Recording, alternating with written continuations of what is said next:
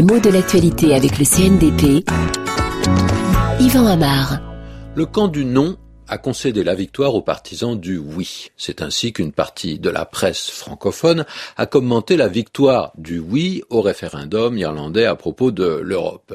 Et cette expression qu'on retrouve assez régulièrement, c'est à la fois une image et un cliché du vocabulaire politique et puis une façon de s'exprimer qu'on trouve très souvent dans les comptes rendus sportifs. D'ailleurs, cette façon de rendre compte de l'après-référendum irlandais a probablement quelque chose à voir avec ce style sportif.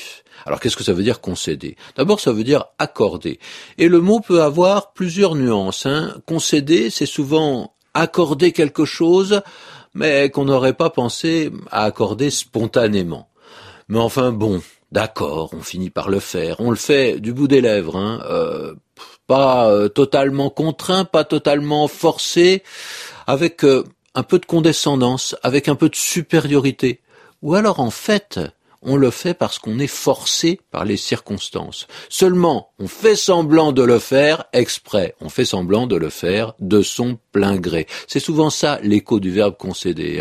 On feint d'accorder, comme si on le faisait délibérément, mais en fait, on joue la comédie, on ne donne telle ou telle chose que sous la pression des circonstances, parce que le rapport de force n'est pas favorable. Et le mot, il s'emploie souvent aussi à propos d'une discussion.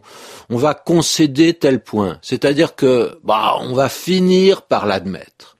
Alors pour les Irlandais, c'est peut-être un petit peu la même chose. Les partisans du non, voyant qu'en fait, ils ne pouvaient l'emporter, ils ont fini par adopter une attitude un peu fataliste, un peu désolée, mais en même temps résignée.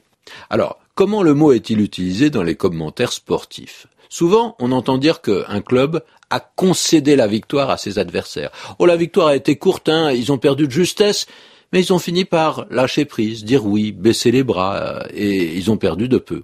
Un peu comme si, par fatigue, ils avaient accepté de perdre. Et plus souvent encore, on entend cette expression « Lens a concédé le nul ». Lens ou Marseille ou Bordeaux, ce n'est qu'un exemple.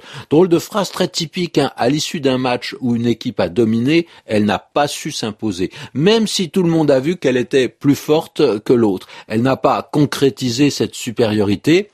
Et finalement, c'est comme si elle avait accepté que le match soit sanctionné par une égalité. Telle équipe a concédé le nul. Alors attention, le nom qui correspond au verbe concéder, c'est concession. Ça a bien d'autres sens. Par exemple, une concession, c'est un terrain accordé à quelqu'un, il a le droit de l'exploiter. Et souvent en Afrique, c'est l'espace clos dans lequel il y a toute une famille qui habite.